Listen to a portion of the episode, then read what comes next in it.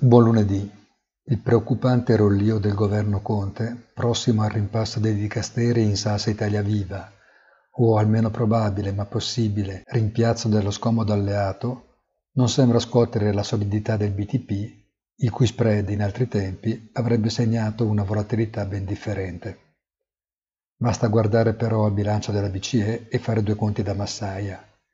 Un anno fa il portafoglio dell'Eurotower segnava un trilione di titoli in meno di quanti non ne conti oggi.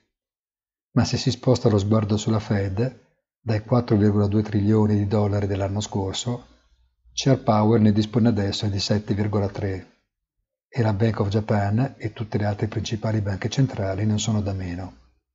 All'espansione dei bilanci delle banche centrali corrisponde equivalente massa monetaria immessa nel sistema.